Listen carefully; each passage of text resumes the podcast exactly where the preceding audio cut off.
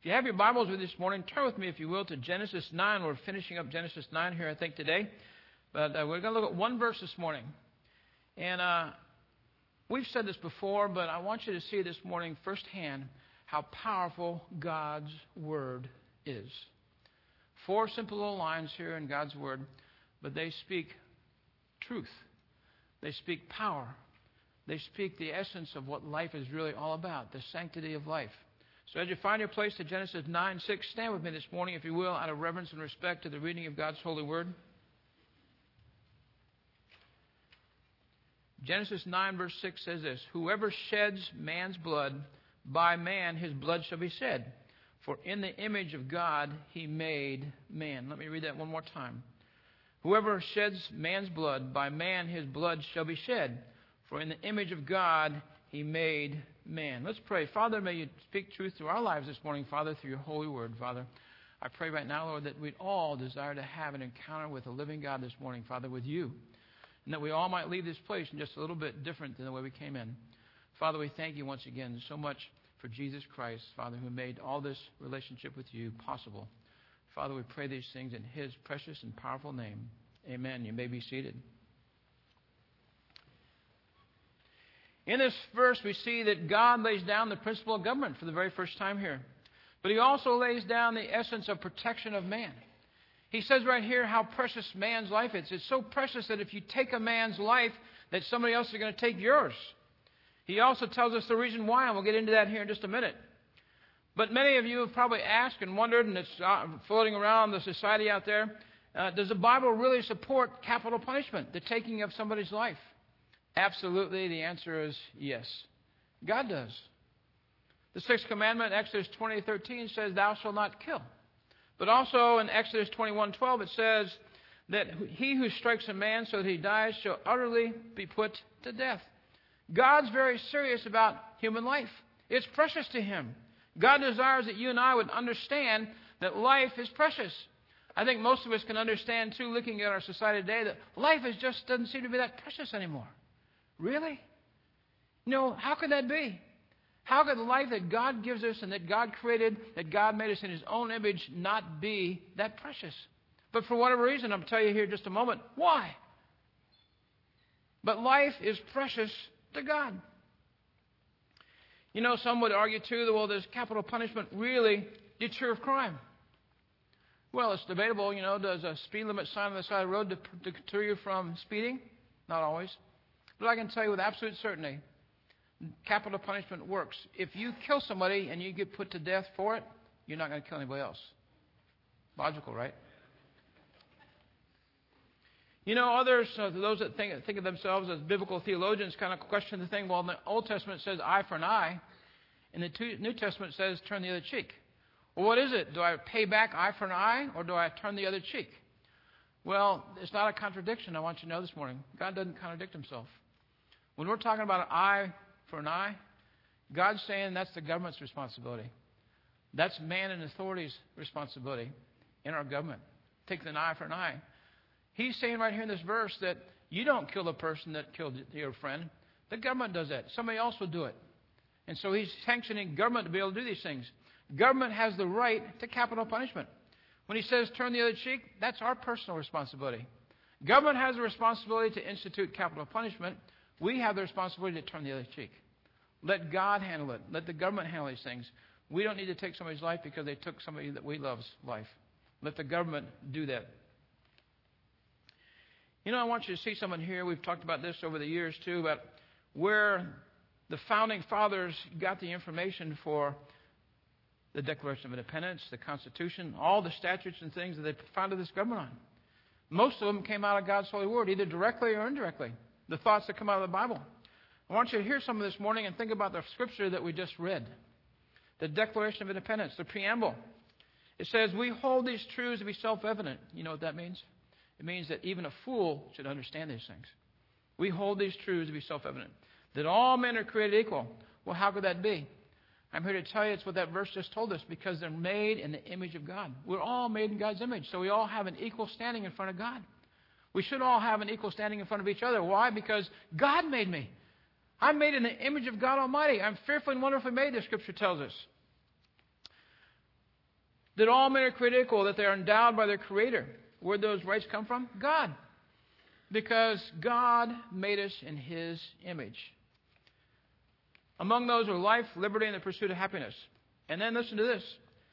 That to secure these rights, governments are instituted among man. There it is right there.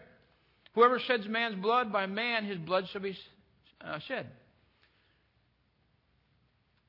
God gave our founding fathers incredibly, uh, incredibly ingenious and brilliant understanding of His holy word as they put this Constitution together. They founded our Constitution and our Declaration of Independence on God's holy word, realizing that we are all equal because we're all made in God's image.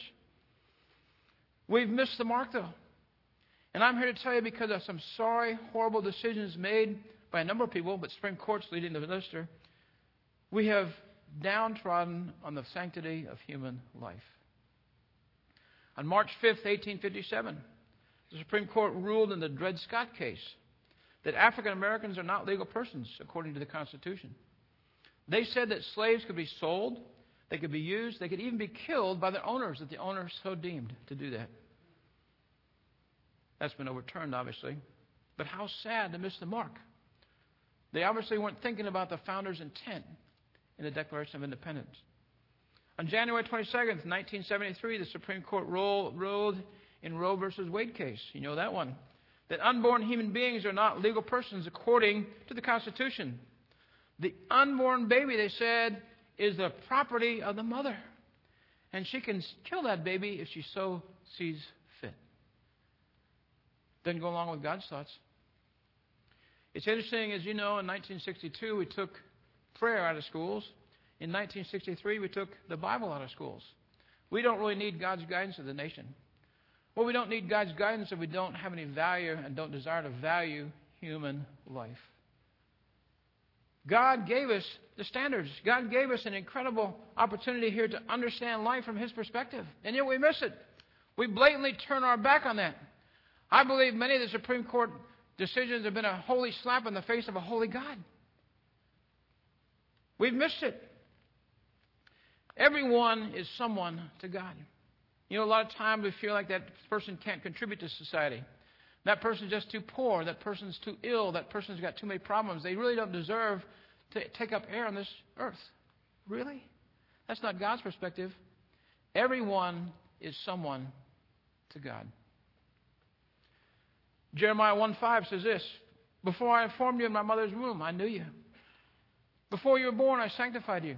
I set you apart to be a prophet to the nations." That was Jeremiah talking to God. God talking to Jeremiah. In Psalms one thirty-nine, David speaking. He's talking to God. He says, "For you formed my inner parts. You covered me in my mother's womb. I will praise you, for I am fearfully and wonderfully made. Marvelous are your works, and that my soul knows very well." The Bible is very clear that God created us, that God set us apart before we were even formed in our mother's womb, that God had a plan and a purpose for our life, that we were made in God's image. God doesn't make mistakes. We have God's brand on us. I want you to imagine this for just a second. And this is, a, I think, an incredibly powerful illustration about this point. We have ambassadors representing our nation around the world. They're representatives of our country, they're representatives of our government, they represent our wishes in foreign lands. Imagine for just a moment that a foreign government attacked our embassy and killed our ambassador. How sad.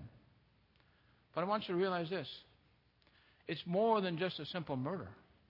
It's actually an attack against the United States of America, and it's perceived like that. When we murder one of God's creatures, when we murder somebody, it's an attack against God personally, because that person is made in the image of God. You know, these are the things that the Bible says about it, but evolution has a whole different perspective about life. It's sad, too. And what do we teach in schools? Evolution. It's sad. But evolution would advocate that we're, our ancestors are monkeys. It advocates that no one is created by somebody special. They say that some lives just don't deserve to live. They say that there needs to be a quality of life for that person to continue to exist. They've missed all these things. You know, that was the foundation of Adolf Hitler and his extermination of so many people, over six million Jews. He exterminated the insane. He exterminated the poor. He did it because they just didn't deserve to live. He based his theology on the idea of evolution. I read this the other day. Back in two thousand five, the London Zoo posted a sign. It said, "Warning, humans in natural environment." What's that? Well, they decided to have an exhibit. The goal of that exhibit was to demonstrate what humans look like in a native captivity in the jungle. So they set up kind of a cage, glassed in, and they they put an ad in the paper to hire some people that go in there and sit. They got about five human beings come sit there around the clock. They slept there. They ate there. They slept in the natural habitat, but they ate like animals. They just put the food on the ground. They ate it. They just slept on straw on the on the ground there. And people walk by and look at them. And the, the uh, exhibit coordinator made these comments. She says, you know, "I don't know why we upplay so much the uniqueness of man. There's nothing really special about man that separates man from the rest of the animals in the world." He said, "When you see humans in an animal's habitat, you realize that there's nothing really special about man." That's where our world's going. That's just how far off base we've come. I want you to understand this morning that what evolution teaches, it teaches that people are like animals. What the Bible teaches is that people are like God. There is something special about man. You know, the Old Testament lays out the fact that we do not murder. Jesus Christ came along and agreed with that, but he also says we don't just kill with our actions. Many times we kill people with our feelings in our heart. He said this in Matthew five. He says, "You have heard that it was said of those of old, you shall not murder. And whoever murders will be in danger of judgment. But I say to you," don't love the word but, "but I say to you that whoever is angry with his brother without a cause shall be in danger of judgment." He's saying the same thing right here. If I'm carrying anger in my heart, it's the same as murdering somebody. In fact, it's said over there in uh, First John three fifteen. It says, "Whoever hates his brother is a murderer." First John four twenty says this, "For out of the heart proceed evil thoughts, murderers, adulterers, fornicators, thieves, false witnesses, and blasphemers."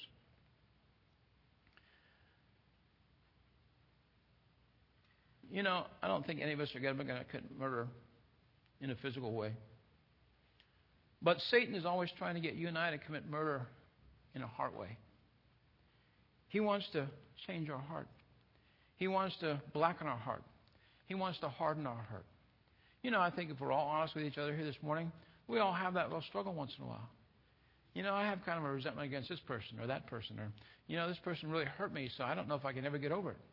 So we carry these things in our heart, and our heart eventually gets hardened. Because of a hard heart, you know, it changes who we are. It doesn't make us more like Jesus Christ. It makes us less like Jesus Christ when we have a hardened heart. What burdens are we carrying this morning? What am I holding on to right now in my life that's causing me not to let Christ flow through me by the power of the Holy Spirit? What's causing the power of God not to work through me because I'm holding on to something that I don't need to be holding on to? Where's that bitterness? Where's that seed of bitterness in my life right now that's causing me to not receive the fullness of God's grace? God gives you and I an opportunity to, to live this life with Him, to be full and abundant, to have a life that's flowing with joy, that's flowing with the peace, that's flowing with our salvation. And have an opportunity to change other people's lives just by the way we carry ourselves and by the testimony that we have in life. God's called you and I out to make a difference in this world. We're not going to make that difference as long as we're holding on to some hatred or bitterness or anger. When we hold on to that, Jesus Christ says very specifically, it's just like murder. You know, there's sneaky ways that Satan gets inside of us and likes to break down our hearts. Let me mention three this morning. By entertaining ourselves with those who break God's law. How many shows do we watch every week on T V, or how many shows are on T V that portray murders? Unfortunately, sometimes glorify them. How many shows on T V demonstrate violence? How much T V that we watch on the newscast is showing people hating one another. We're just inundated with these things. People that have hardened hearts manifesting it on the streets. Sometimes violent acts, sometimes not. Just hatred by words. Satan also slides into our life in an evil way by, by allowing us to define life differently than he does. One of the problems in the world today is that we've just value life too little. We don't realize life itself. We don't realize that God created each and every person. Even my worst enemy, God created that person. If, I, if my heart is really right dealing with that person, you know what should happen? I should love that person. I might not be able to show it outwardly in a real good way, but I can pray for him. I need to ask God, don't let me have a bitter heart against this person. A fellow by the name of Alex Sanders was a chief judge of the South Carolina Court of Appeals. Had a little three-year-old daughter, Zoe.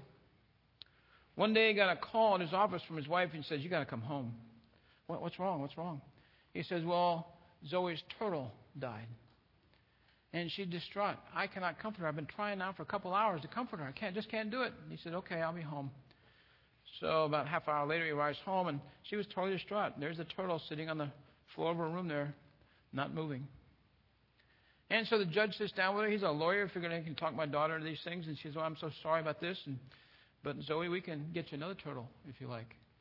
And Zoe didn't want that. "It's not the same thing. This is my turtle. I want this one. I'm so sad."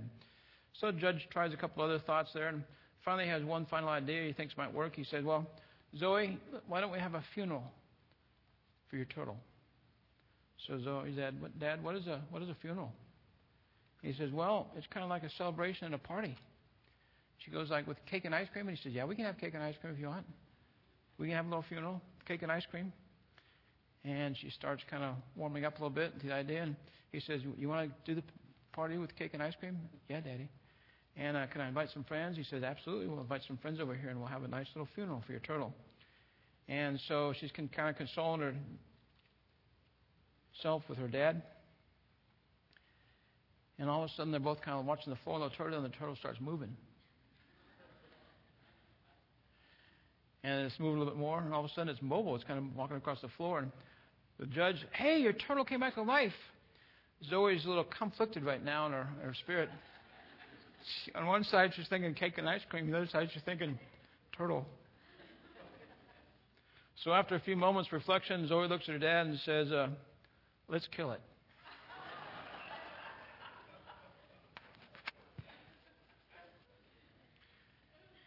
You know, part of what happens with our attitudes about life is that we value life only when it serves our purposes. When it doesn't go our way, we no longer value that life.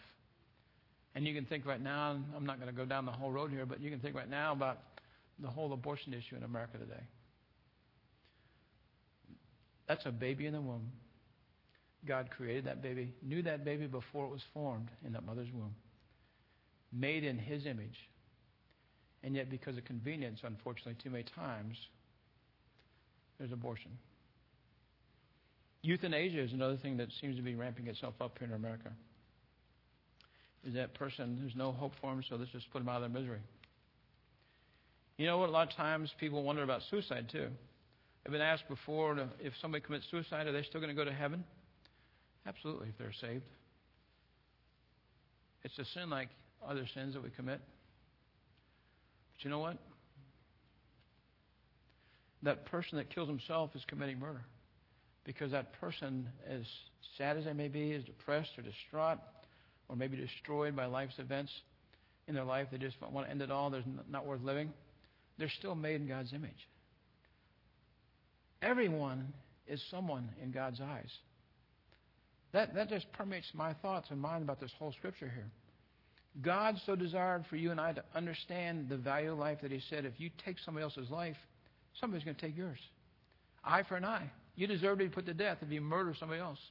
Why? He tells us right now in that picture. Four lines that have living power. It's incredible how God put this together way back in the beginning of time, that we'd understand capital punishment, that we'd understand that why he believes in capital punishment, why the Bible substantiates that, why we need to have capital punishment in this world. Because life needs to be valued. Life is precious. Life is sacred. God loves us. Think about what God did. God loved us so much, He sent His only begotten Son to die upon that cross, that we might have life because of it. God wants us to understand that every single life is important. Many people today walking around out there, many Christians as well, have an identity problem. Who am I? Who am I? Well, I can tell you who you are. You're made in the image of God, and you're fearfully and wonderfully made. That God has a purpose and a plan for your life. But God also wants you to live in such a way as you share that truth with people. How is it that America has the highest suicide rates in the world? The highest teenage suicide rates, too. How sad. All the prosperity we have in America, and yet people are still killing themselves. Unfortunately, we're prosperous in too many of the wrong things, not the right things.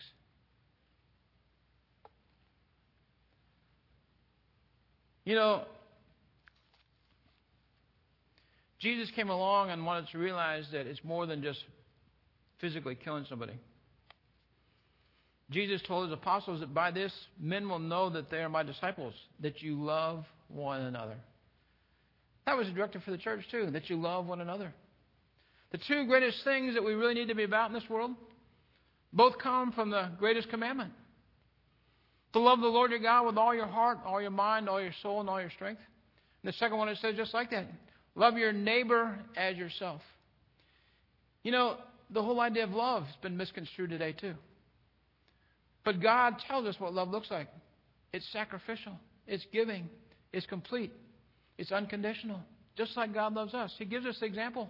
Jesus Christ walked this earth for thirty-three years to show us what it looked like. God's love. We need to love the way God loves. You know, it's tough, but watching our actions is good. But you know, watching out for our heart is even more essential. Proverbs four twenty-three says this, above all else, above all else, guard your heart, for it is the wellspring of life. You know, it's interesting here, and you've heard the debate on T V too, gun control and all these things too. Guns can't shoot somebody by themselves. The problem in America today is not guns, it's the heart. That our heart's not where it belongs. We need to have a heart that belongs to Jesus Christ. A heart that's surrendered to Jesus Christ. A heart that's unconditionally given over to Him. You know, if we truly guard our heart, our actions are going to follow. I can tell you in my own personal life that I can tell you very immediately when my heart's not where it belongs. You may have a different benchmark or a different button that goes off when you know your heart's not right, but you know what mine is?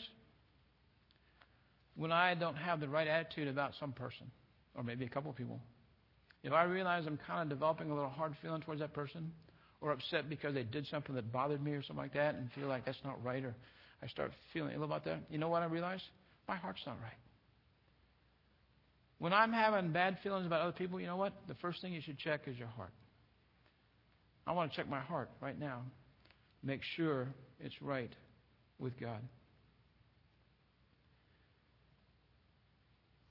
If we got our heart, our actions are going to follow. Everyone is someone. I want to share with this little illustration here. True story. Telemachus was a Christian monk in the fourth century A D. He decided he was going to go to Rome and visit some friends, but also spend some time in the church of Rome. On his way there, he heard that they were having a show in the Colosseum, that there were gladiators fighting to the death. As he's walking closer and closer to Rome, he couldn't believe it. Four centuries after Jesus Christ walked on this earth and how Christianity has begun to permeate throughout the whole world, how could they still be having contests for people to watch where man kills a man for sport? He couldn't believe it, so he went. He went along with eighty thousand other people in the Roman Colosseum to watch these two gladiators fighting to the death. As soon as he got there, he took his seat, and the two gladiators walked in, and he yelled out from the stands, "Stop! Stop in the name of Jesus Christ! Stop!" A few people looked around, but everybody's going so crazy they didn't hear him. He kept yelling, though. Even when the gladiators walked up to give their token appreciation to the to the emperor there. Salute the emperor. They kind of calmed down. They began yelling out, stop, stop in the name of Jesus Christ, stop. He jumped over the fence there, got into the uh, Colosseum ground there, ran out to the gladiators and began yelling at them, stop, stop in the name of Jesus Christ, over and over. Well, one of the gladiators wasn't going to hear of it. He went over and hit this man alongside his head, the little fellow guy, little fellow. His head knocked him to the ground with his back of his sword. From the ground, he was out of his breath, but he kept yelling, stop, stop in the name of Jesus Christ. He got back up, walked over to him to start pleading to him to stop, stop in the name of Jesus Christ. This little Christian monk, a quarter the size of these two big gladiators. And all of a sudden, the whole crowd begins yelling, kill him, kill him, kill him. So one gladiator went over there with his sword and thrust it through this young monk's heart. He fell to the ground with his last breath. Stop. Stop in the name of Jesus Christ. Stop. When the crowd saw this man's commitment, there was a hush that came over that Colosseum. eighty thousand people, absolutely silent. One by one, people got up and began leaving the Colosseum. Before long, all eighty thousand people had walked out of that Colosseum. Three days later, the Roman emperor officially ended all gladiator games. You believe one person can make a difference? Absolutely. One person with God is a majority. Andrew Jackson said that. It's true, though. You know, the question is, will we, will you and I be a telemachus as well? That say enough is enough.